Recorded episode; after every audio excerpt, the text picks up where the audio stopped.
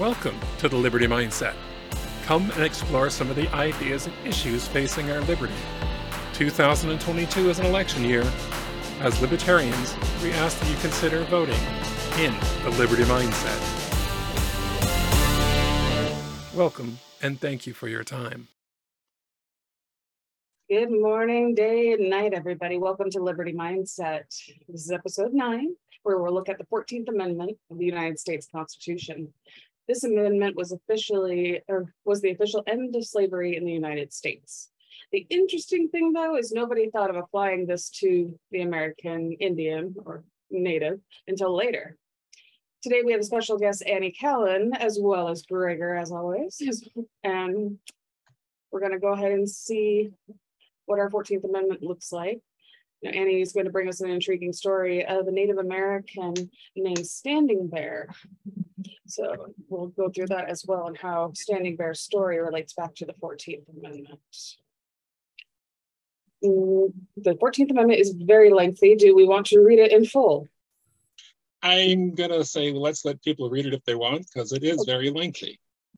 All right. I mean, it's a solid like 500 It's words. or five sections. Yeah, so it's pretty lengthy. And but it talks, the first one in a nutshell talks about people who are born and naturalized in the United States are therefore citizens of the United States. Um, but it does exclude natives in the amendment some, I think further down and was it Section two. Two, yeah. So Gregor, what do you think of this, this aspect? Like, why do you think they stopped?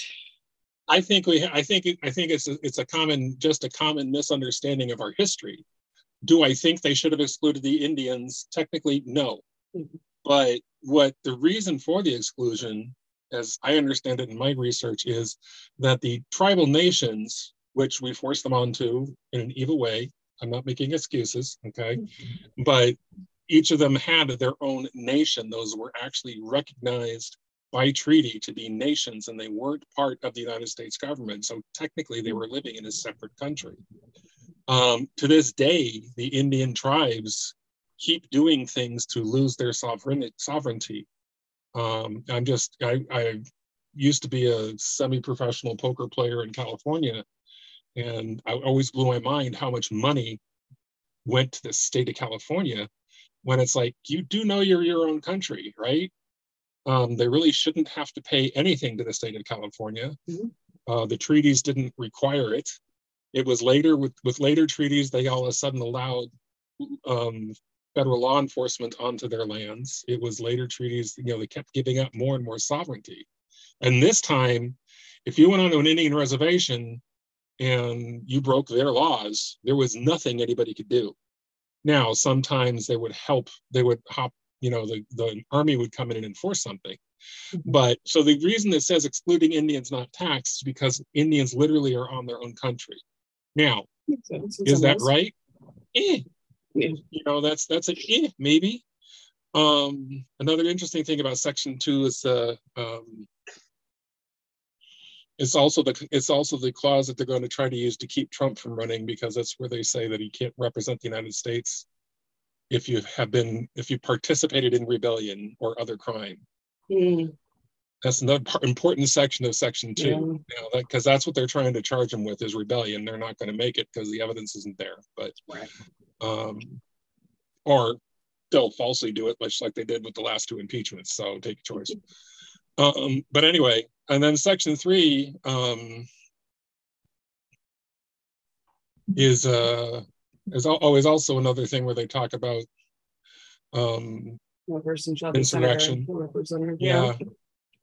Um, which is, you know, I, I, I'm all over not electing somebody who's convicted of convicted of insurrection, I suppose. But they also left a clause where they could because if Congress and the, and the Senate decides by two thirds majority that yeah, you can come anyway, even if you're convicted. So they, they left themselves an out, of course. Yeah. And then, of course, the fourth one's my favorite is the public debt. Because here lies the basis for eventually the um, income tax. Because taxes theft. Oh yeah, well yeah, I'm a libertarian.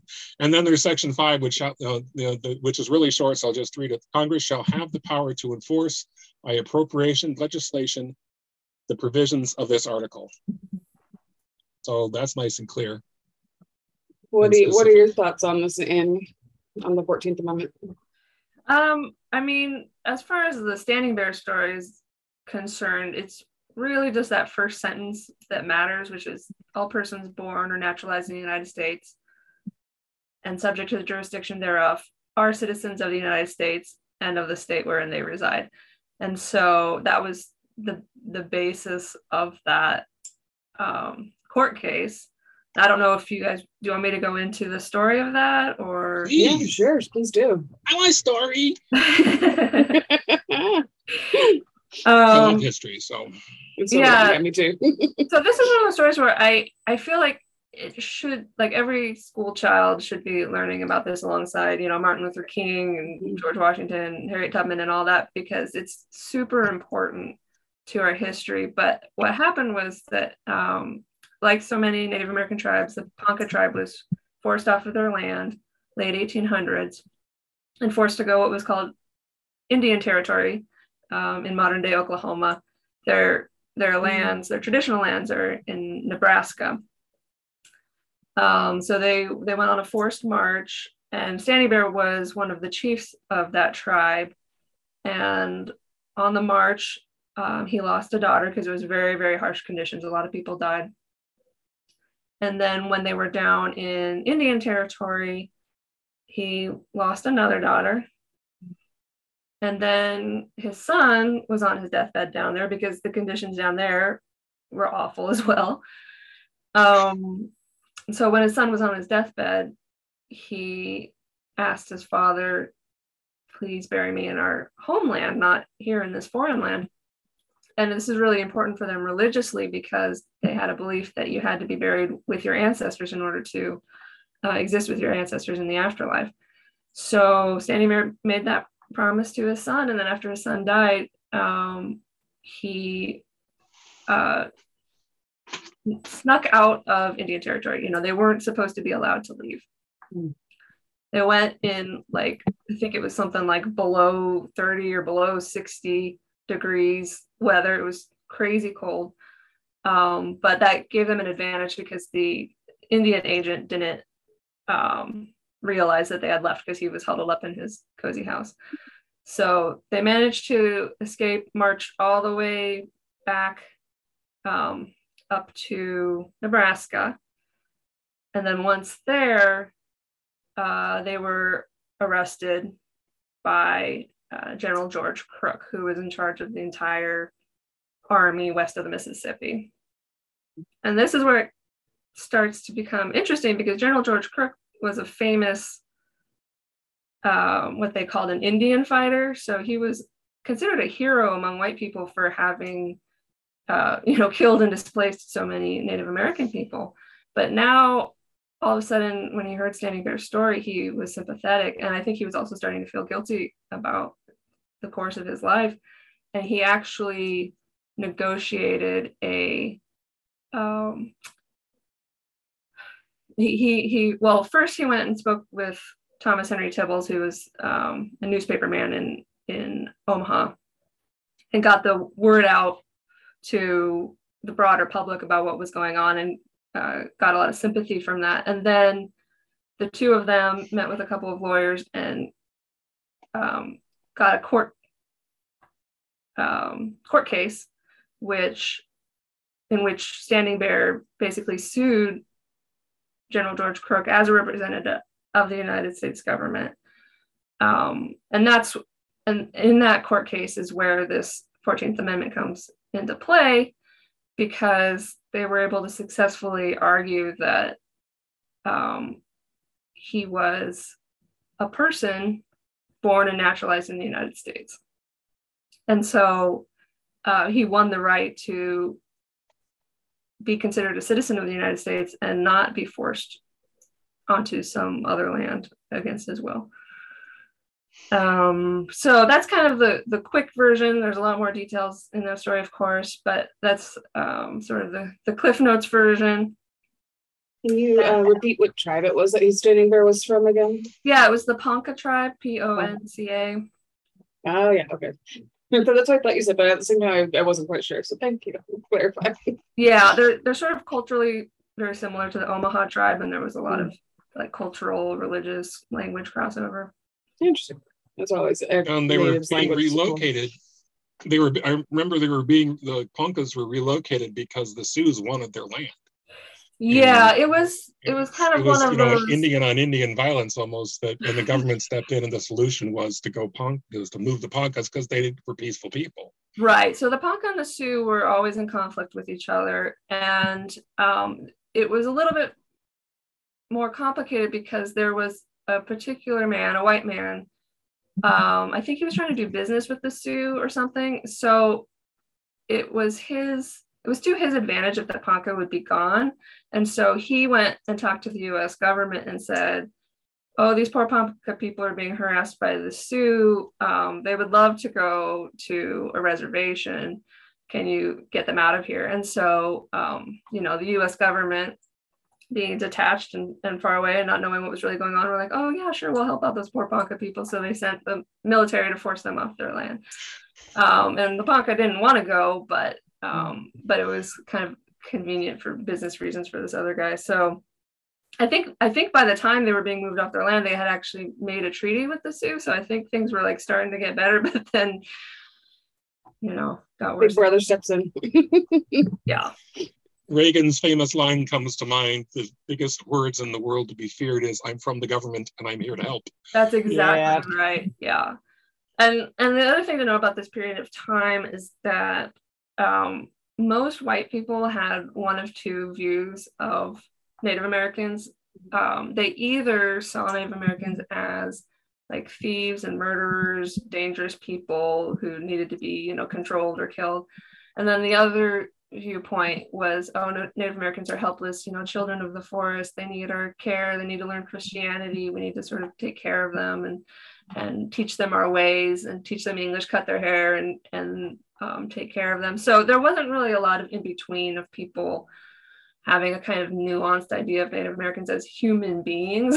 Mhm. and so I think that's part of the reason why this is such an important court case is because it legalized, you know, it, it put into law the fact that Native American people are in fact people. And as part of that court case, the, the judge actually looked up the dictionary definition of person so that he could make the case that Native Americans fell within that definition.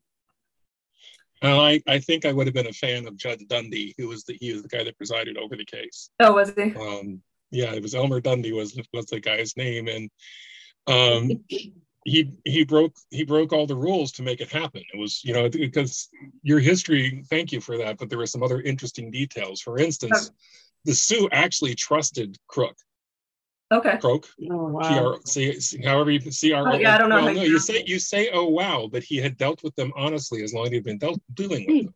Okay. Now, was he an Indian fighter, famous? Absolutely. And you know, and I don't. I'm not excusing his actions. I'm just saying that he had built a re- relationship with the Sioux, and he was Right. trusted as an honest man. And so, when Standing Bear came back to the then Sioux lands to bury his family, the Sioux were helping him to get that done. Um, but then he was arrested by Crook. And Crook actually is the one that found the lawyers and told them to sue him personally that brought about the case. Yeah, I think he's a, And he's a fascinating person. Yeah, he was he was I mean he was trying to right wrongs. Yeah. You know, which I applaud.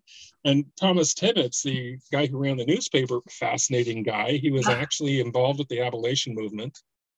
Um, he was involved with John Brown's rebellion in Missouri, a white guy.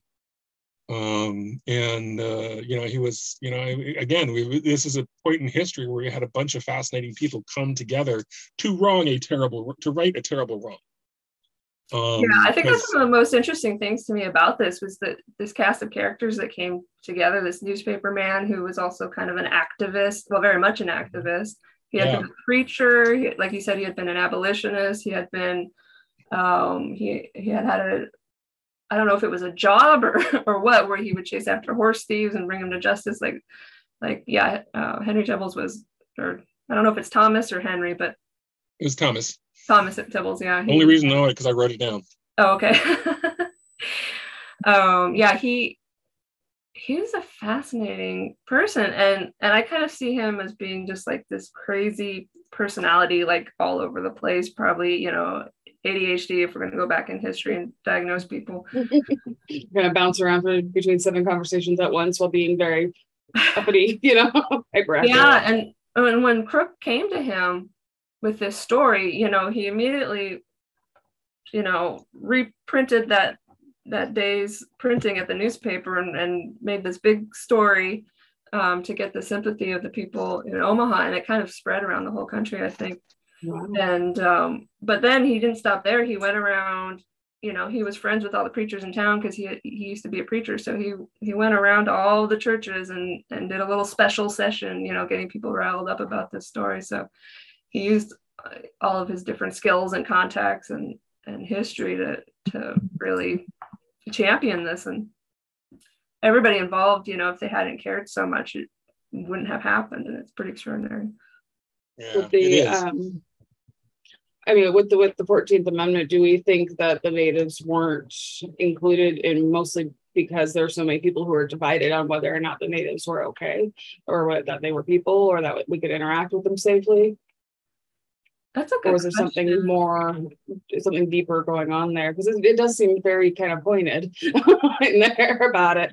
Um, Well, the what you guys Indian, the Indian wars were interesting, and again, I'm not making excuses. I think we handled it badly. Period. Um, and I hope we learn from our mistakes. Mhm. Um, I really do, because that's the the most important thing about history is not so much what you did, but what you learned from it, so you can you know not repeat it.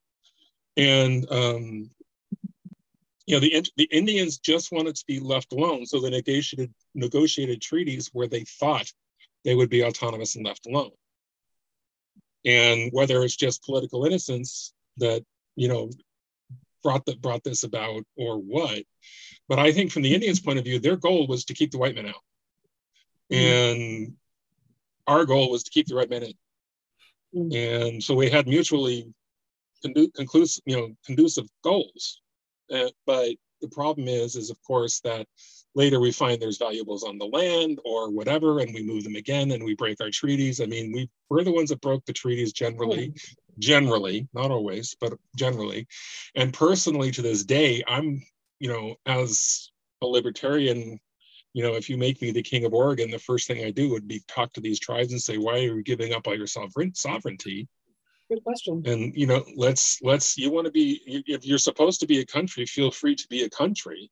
Mhm. I mean, it would be millions in in taxes and stuff that Oregon wouldn't get, but to me, it's you know not fair that they're having to pay them anyway. Um, but on the other side of the coin, there was a later case that also used the Fourteenth Amendment. Um, was uh, I want to say John Elk, um, and he his case was a little bit different because he had moved off the reservation and integrated into society by choice and he was being it was like in the it was a few years after the um uh standing bear case but uh he also you know he argued that he was a person and he was a person because he paid taxes and was a contributing member of society and was not on the reservation and that was the big deal was that he Mm. wasn't on the reservation that what ended up being you know more or less the deciding factor but you know uh St- St- Standing Bear was just an amazing person. After you mentioned him, Annie, Annie, I went and looked up some stuff about him, and I ended up buying a book, um, the memoirs of, jo- of Thomas T- Tibbets, Hmm. uh, that I found. That was they found apparently his memoirs sometime in the 1920s or something, and then produced a book. Wow. Oh, I Um, haven't read that. I'll have to look That's that. cool. uh, it- it's really hard to find. Hmm. It's not like well, I mean, You're you gonna- can find copies of it, but some of them are really expensive. I managed to find one that from a um, from eBay for like or from Amazon or something for like eight bucks. So I will say, be, be careful while you're reading that because he was sort of a known exaggerator. so we can't always I- trust everything he Yeah. said. But um, well, you know, trust but verify, right? yeah, yeah, yeah. Exactly. that you know it's interesting you talking about um native american tribes giving up sovereignty because that was you know, we like to think of this story as a happy ending. You know, they they won the court case, but there's also some, you know, it's more complex than that, and there was a lot that they actually gave up um, after they moved mm-hmm. back onto their traditional lands, and um, one of those things was they were sort of forced to divide up their land into lots so that each person had their own property. And traditionally, they would have lived in a tribe where the property was shared. Um, More like a communal kind of like a almost like an apartment complex type thing where everybody lives together in close quarters, even to help each other out. right, right. And you know, I'm not saying one is better than the other, but mm. but the fact that they were forced to do that, um, I think is sad because they ended up losing a lot of their traditions and a lot of their community um, by being kind of forced into a Western way of living which you know in mm-hmm. some ways that transition was kind of already happening. There were there was a lot of intermarriage between white people and and ponca at this time. Um, there was sort of like a a tribe that was a mixed race like sub tribe of the tribe that they kind of existed in both worlds and um, and kind of in neither. So so it's a really complex time. Um, but yeah I, I think you're you're right that that there has been kind of a consistent giving up of more and more sovereignty over time and and um, there's been a lot of harm come from that. Well and you know as a as a you know i i, I know we uh, christianity is used as, an excuse to go do things for people. Um and i'm as even as a christian i'm like no you don't do it that way. And i it's something i found fascinating in africa. I used to live there. And uh, we always think it's best for us to bring our culture to somebody. For some reason, we think we're the best culture in the world. Do I think we have a fantastic way of living? Sure. I mean, you know, let's face it, everybody has a cell phone, everybody has TVs. They, whether those are good things or not, I suppose. Microwaves. yeah, but you go to Africa, you go to a village that is, you know, an hour outside of the capital city, by motorcycle because you can't drive on the roads. And you see a group of people who have nothing and are exceedingly happy about it. Um, you know, it's one of the things that uh, I always struck me. And I watched some other religious organizations that claim to be Christian. One of the things they often would do is force a change of dress, force a change of this, force a change of that. And it's like, that's not what true Christianity to me is about. One of the joys of it is that it's culturally neutral. You don't your culture can be yours. Right. You, it, it, needs to be a choice. It needs it needs to be people. It needs to be a choice. Yeah. So yeah, and and wars have been fought over it, which were wrong. And and you know, God doesn't need me to fight a war to spread His word. I'm sorry, that's just not the word I get from the from the Word of God. But um anyway that was sorry an offshoot but it, yeah it is I, I and i don't i think part of it there's two things that as Americans, we often don't accept that other people bring. And that's so sad because our quote culture is a melting pot.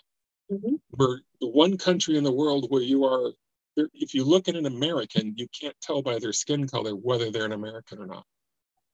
And I, that's a good thing. Okay. Um, you know, you, like again in Africa, one of the things you think we're racist here, right? it's nothing compared to what it's like in actual Africa. Because if you're Zulu, you're better than everybody else. If you're Bantu, you're to be subjugated because you're Zulu. I mean, and, and if you're if you're uh, Tsetse or whatever, there's all kinds of different tribes that mm. the reason they hate each other is because they're different tribes, not because they're different skin colors. It sounds like uh, like a like a caste system in in India that different levels of people and it's what it made me think of when you mentioned that. yeah, no, and, and there's there's truth there. There's truth there that somebody, you know, the this wonderful movie about the Queen just came out, uh, whatever it was called, uh, that African Queen thing. Oh. there's a movie.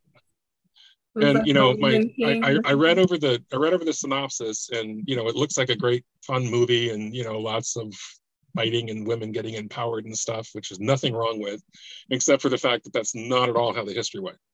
You know, it's and people. I'm afraid people will look at this and see, see this noble tribe fighting against slavery. Well, that actual noble tribe in reality was one of the biggest slave dealers on the continent. Yeah. They're the ones that people bought the slaves from. you know, and Yeah. and uh, but if we look at it in a movie, it's going to sound like they were there fighting for freedom to be keep from being enslaved. Which no, they're fighting. They were fighting to keep their the, the ability to sell slaves. And there might have been a couple that were opposing what their tribe was doing, but it probably wasn't enough. Well, there's always to- a couple. and people take the fiction over the reality without verifying or fact checking and just assume that that's the way things go. There's I'm all nothing for the wrong with a fictional empowerment movie. of it, but yeah, but it's a movie. That's Yeah, the- there's like, nothing wrong with a it's fictional movie. fiction, It's- even if it's based on events. Yeah, Yeah, and, and It's- almost you have, any. you have to remember it's fictional. I'm not any movie- dissing the movie and the fact that it was probably a good movie. I didn't see it. My wife went and saw it. She thought it was pretty enjoyable. Um, And any movie uh, that's based off history is going to be inaccurate. Like history is just Right. way too messy to to make a accurate. and movie. that's what well, that's one of my banes is because if I watch a historical movie, then I have to go dig in to find out what was wrong with it. Yes, I'm right there with It's a compulsion. Oh, I'm always like, wait a minute, okay, what was real there? What wasn't real there? Like I used, I grew up watching. um We didn't have television, so we had a lot of VHS. The Last of the Mo- Mohicans mm, with yeah. uh, Kevin Costner. Watched that a lot. And but it's it's a brutal movie, but it's still not accurate. Yeah. All right, Um, so oh, Buckskin and Buckskin and Blanket Days Memoirs. Buckskin and Blanket Days Memoirs is the name of the book by Thomas um, Tibbets. okay, Is it I just got a confirmation it was shipped. I thought it was Tibbles. Is it Tibbles, I'm sorry. Tibbles? Yes, Okay. they didn't put they didn't put the author in the in my. They just put the title. Well, and my my favorite book on this subject is called "I Am a Man." Um, Chief Standing Bear's Journey for Justice. I can't remember the name of the author right now, but um, he goes through the whole history. It's a really great book, and that's that's where I get most of my information from. Well, let's find out. I am a Yeah. man. Chief Standing Bear's Journey for Justice on Amazon. It's by John Stent. Uh, I can't read it because my screen's weird. Um, John Joe Starita Yeah, oh, that's right, Joe. And Rita. Mhm. I will just make sure to put a link in our description under suggested reading so people can find it. that'd be great. Um, so I will make sure that gets done. So all in all, why did they give up their sovereignty? What are our theories about it? Um, was it I did they want to assimilate? Did they want to just stop fighting? I mean, a lot of them were probably strong armed into doing it, and kind of like people getting strong armed into uh, plea deals. Yeah, I think it was a mix of, of a lot of different things. I mean, for one thing, they were probably just exhausted from all the struggles they had gone through, and they were probably, you know, willing to accept some compromises in order to just be able to live in peace.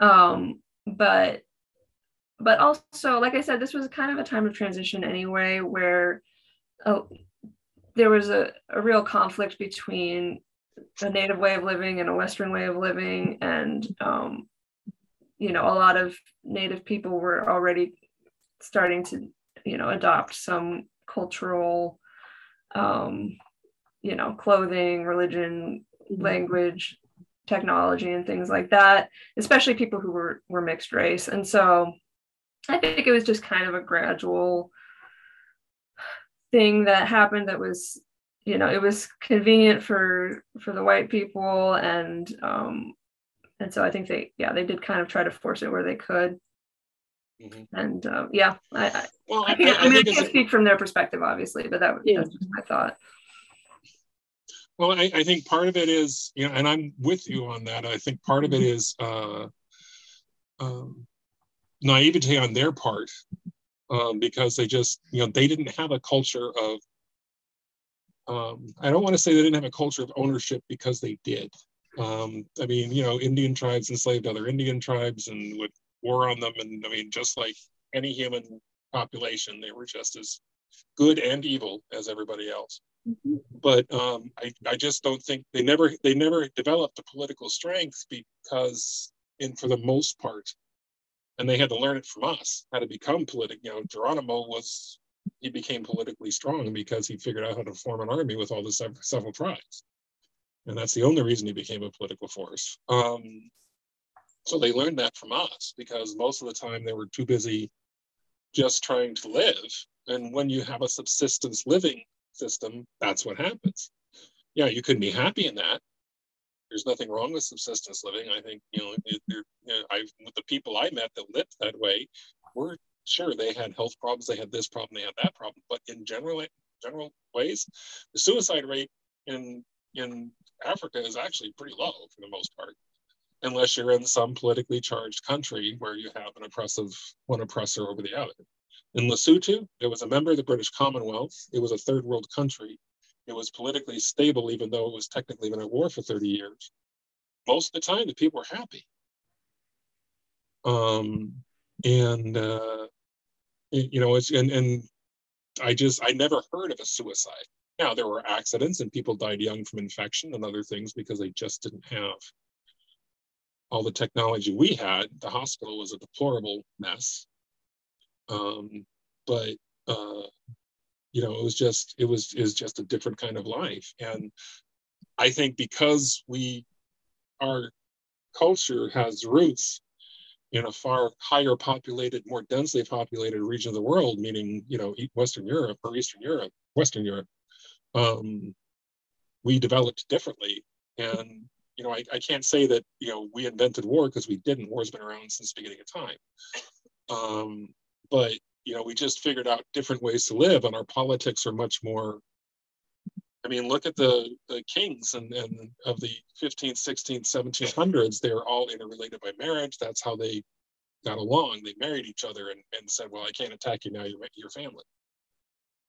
Where they didn't have that kind of system and, uh, they didn't have any kind of big governing system. The chief was there to look after the tribe, which almost exclusively meant the few people in their conclave you know? And i saw that kind of structure in africa in the villages they still have chiefs or chieftesses um, and you walk into a village the first thing you do is you go to the chief's house and you ask permission to stay. Yeah. you know it's the first thing you do when you go to a new village. Um, 99 times out of 100 they're going to say yes. But you know it's just that's what you do culturally.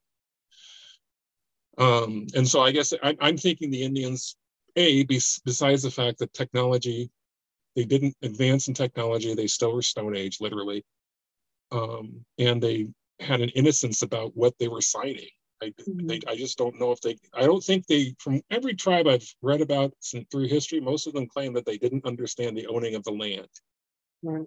Okay, the land was not something you owned, it was something you used. Right. And when we tried to claim, when we, we, when we claimed ownership of the land, there's a lot of people that say they didn't understand that, and I can't argue that. I don't yeah. disagree. And I, you know, and I that may be the thing is that ownership wasn't a thing to them.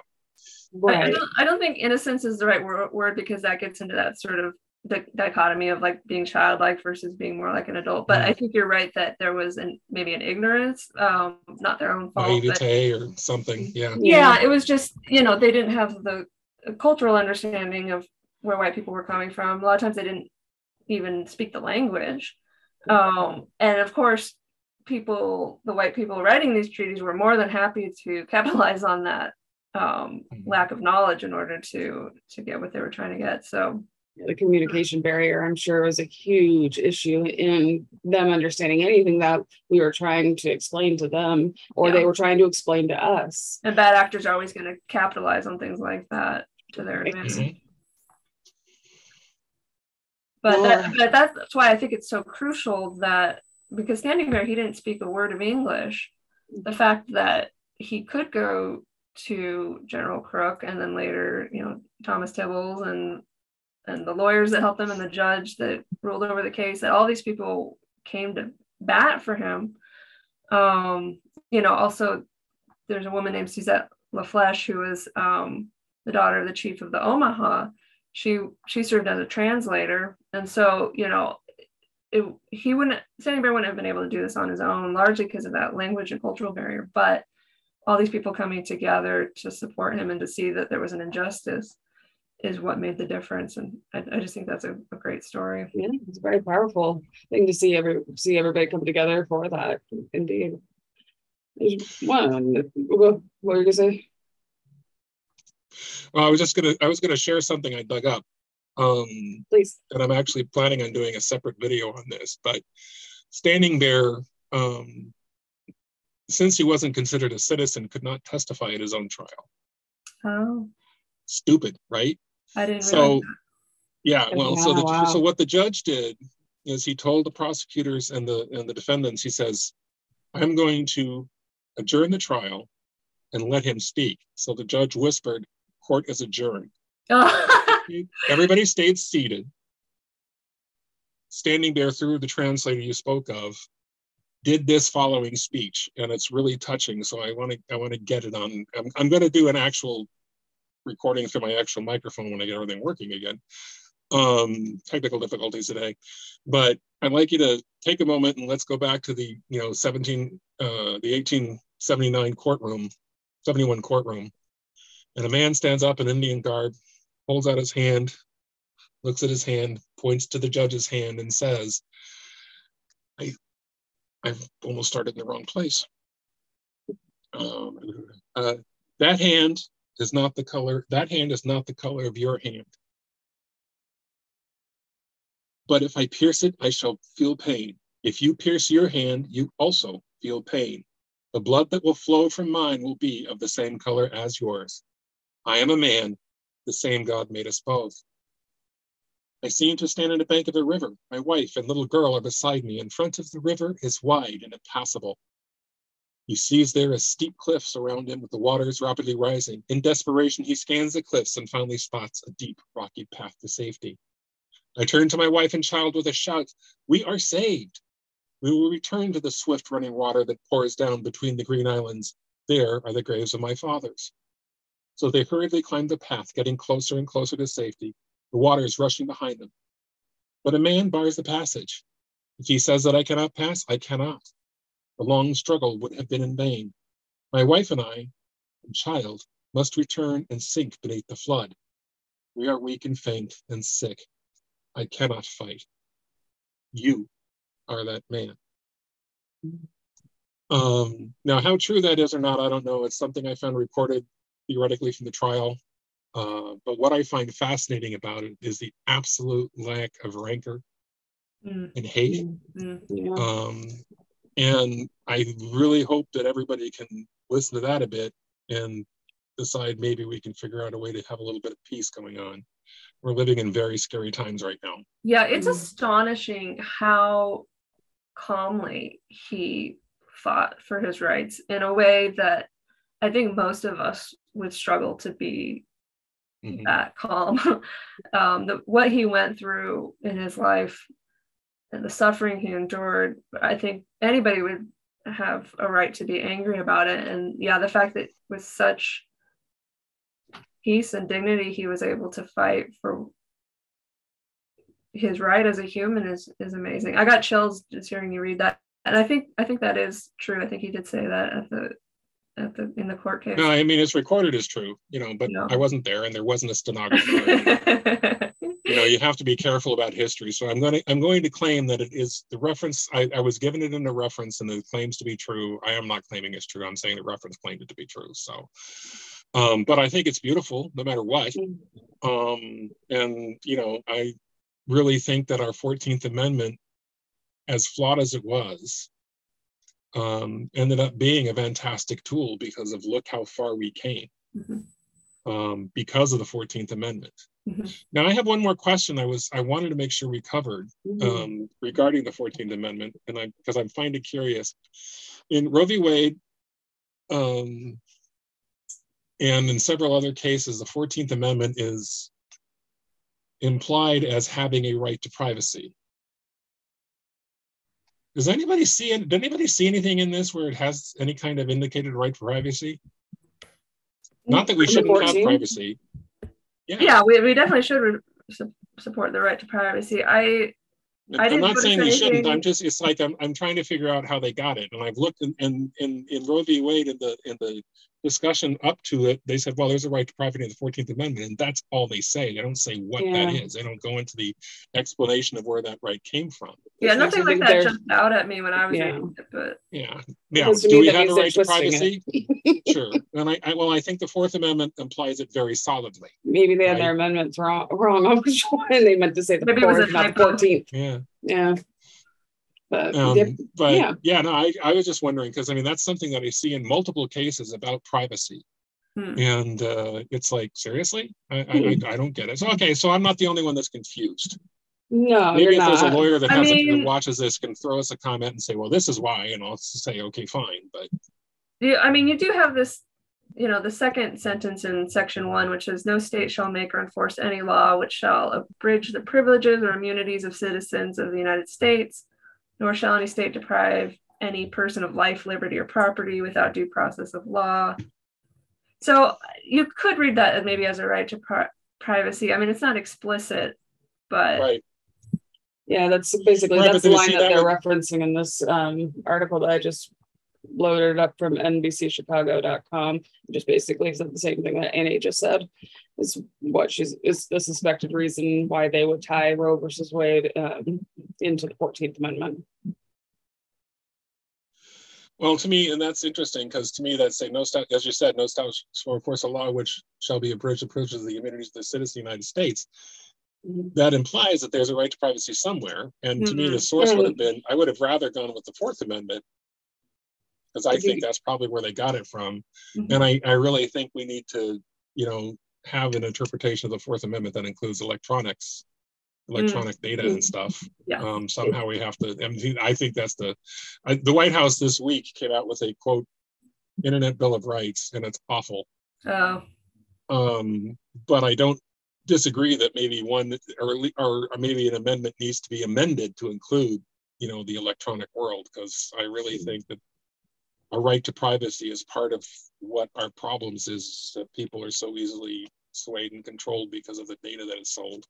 But that's me. That's another libertarian thing on me. So, Yeah. you know, the if you go on from what you had said, the no state shall make or enforce any law shall be abridged to the privileges or immunities of a citizen of the United States. The next part, though, is another part that they're latching onto in this article. It says, nor shall any state deprive any person of life, liberty, or property without due process of the law, nor deny any person within its jurisdiction to the equal protection of laws. So I mean, I think they're extrapolating protection out of out of that. Like we are saying, it's got to be where it's at, but it doesn't make sense. And you're completely right. They should have put that towards the Fourth Amendment, not the Fourteenth. So, uh-huh. so yeah, that's, I, mean, that's I, was just, I was just curious. I was something I wanted to make sure I discussed because I'm only because I was confused. I think the 14th. Amendment is mostly trying to clarify that, you know, anybody who's defined as a person, which, you know, includes as of the, the this amendment, um, citizens or anybody, any person born in the United States. And so I think it's just clarifying that the United States, well, you can't have slaves anymore. I think Right. that's mostly what they're trying to say. Well, yeah, that Um, was the purpose of it. And they wanted, and and they wanted. Well, I mean, the Thirteenth Amendment removed slavery, but the Fourteenth Hmm. Amendment declared them as people so that they could Right. be counted properly. Right. So not only is slavery illegal, but we're being absolutely clear about the fact that that former slaves are citizens and they have all of the rights due to citizens. So I think that that was kind of the main intention of that section one. Yeah. Well, and you know, uh, we could get into that whole, you know, the fact that America is the only country where that if your non-citizen parents birth you on their land, all of a sudden it makes you a citizen. Is that right or wrong?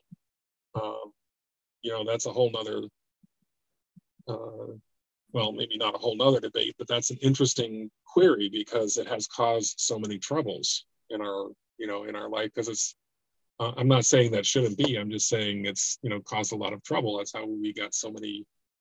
Um, you know, that's how I, I know in San Diego when I lived there, hospitals were always full of people that came across the border just had kids. They have have their kid, stay three days, and then go back. And um, you know, the whole purpose was so they could have an American birth certificate for their child, so they could immigrate the whole family. And that wasn't the intent. Um, now, am I all for open borders? As far as I'm concerned, if you're willing to come here and work and pay taxes and get a you know get an ID and, and live here in this country and help this country, you're a citizen. That's fine with me. I don't have a problem with that. Um, it's just you know that's not what that's not what is happening, and part of that is because our immigration system is really screwed up. Yeah. You know, and I'm, I'm acknowledging that there is a problem there. Yeah. But you know, I'm I am of the thing. If you're willing to come here and work and pay taxes and do your you know do your part as a citizen, and I underline do your part as a citizen because that's part of the problem, I think.